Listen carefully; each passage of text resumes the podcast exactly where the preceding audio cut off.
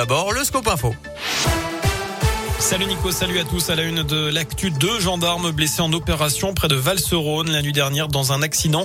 En pleine nuit, les deux militaires basés en Haute-Savoie ont été appelés pour une explosion à un distributeur automatique de billets à Viry.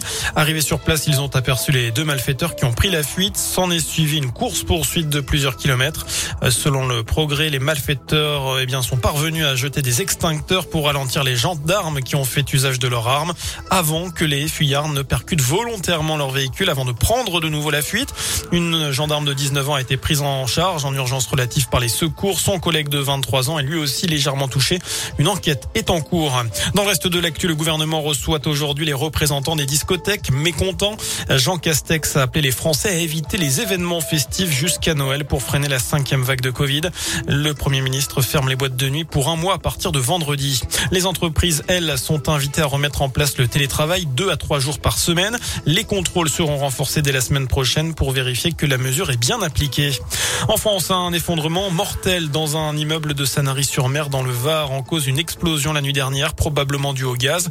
Dernier bilan, un mort, cinq blessés, une femme et un bébé ont été sortis vivants des décombres.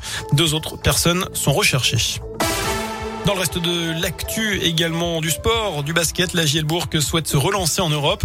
Après son match de championnat et sa victoire face à Paris samedi, la jeu joue en Eurocoupe. Ce soir, les Bressans reçoivent les Turcs de Bursaspor à Equinox.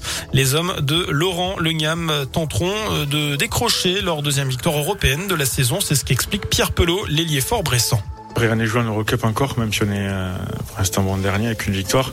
On a encore euh, quatre matchs qu'on peut prendre, donc il va falloir jouer les coups à fond et, bien finir cette phase aller pour après engager euh, la phase de retour euh, la meilleure des façons et rattraper un peu les erreurs qu'on a faites ici à Venise. Et c'est du très haut niveau, donc euh, il n'y a pas de petite équipe, surtout dans notre poule. Donc c'est chaque match. C'est un match de combat et il faut, il faut, être prêt à jouer ces matchs 40 minutes. Et chaque possession est décisive, donc chaque ballon est important, chaque ballon est précieux, donc euh, ça va être encore un très gros match à Equinox. Voilà, Gielbourg, Bursasport, coup d'envoi du match à 20h ce soir à Equinox, un match à suivre en direct et en intégralité sur notre web radio Gielbourg.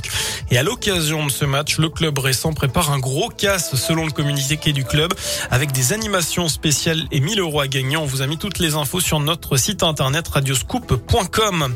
Et puis en parlant de sport, il y a également du foot. Ce soir, PSG Bruges à 18h45, dernier match de la phase de groupe de la Ligue des Champions. Les Parisiens sont déjà assurés de jouer les huitièmes de finale.